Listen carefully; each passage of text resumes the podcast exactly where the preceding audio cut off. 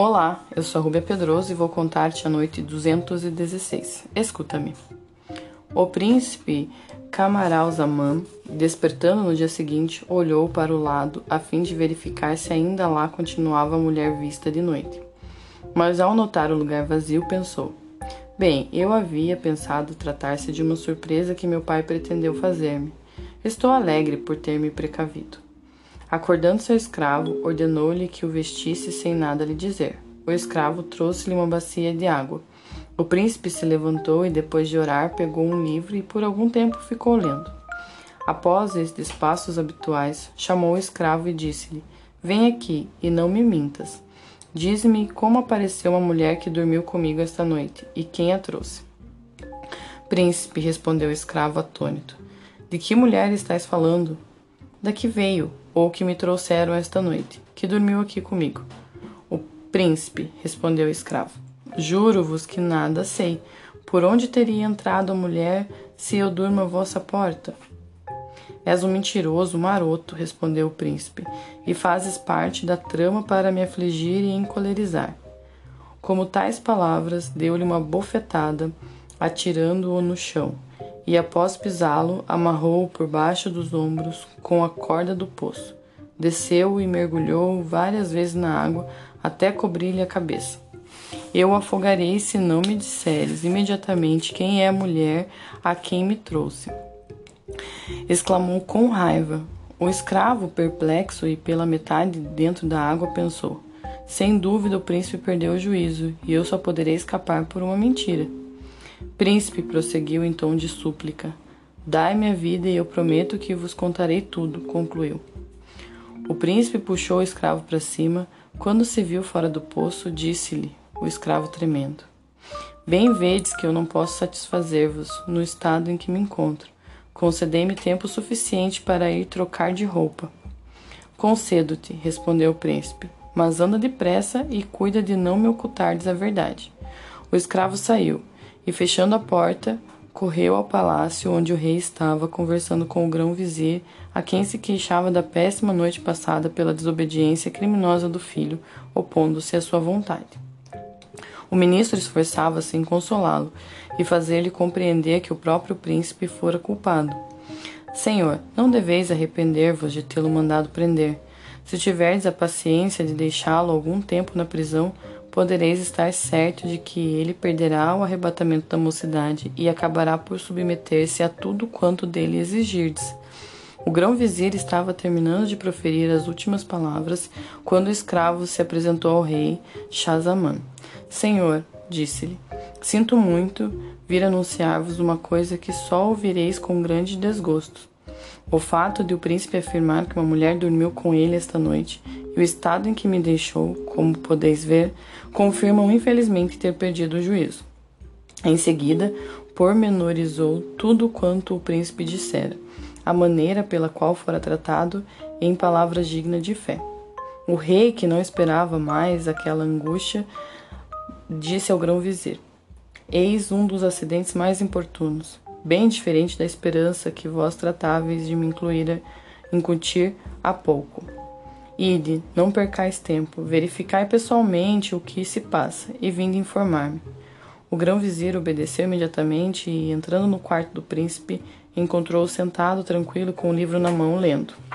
Saudou-o, sentando-se perto dele, dizendo: Estou zangado com o vosso escravo por ele ter assustado o rei, vosso pai, com a notícia que lhe levou. Que notícia? perguntou o príncipe. E por que se assustou tanto meu pai? Eu tenho motivo muito maior para queixar-me do escravo. Príncipe, respondeu o vizir, não queira Deus que seja verdade o que disse de vós.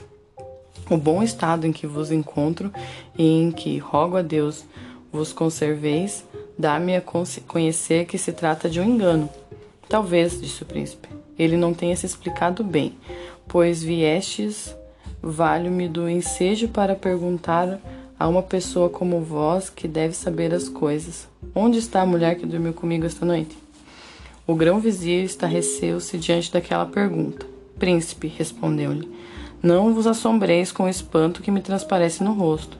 Seria possível, já não digo uma mulher, que um homem pudesse penetrar de noite até aqui. onde não se entra a não ser pela porta, e pisando o vosso escravo?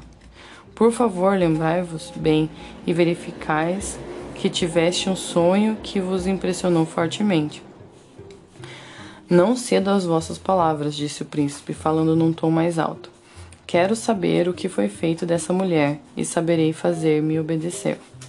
Diante de palavras tão firmes, o grão-vizir viu-se num indizível embaraço e refletiu o melhor meio de livrar-se.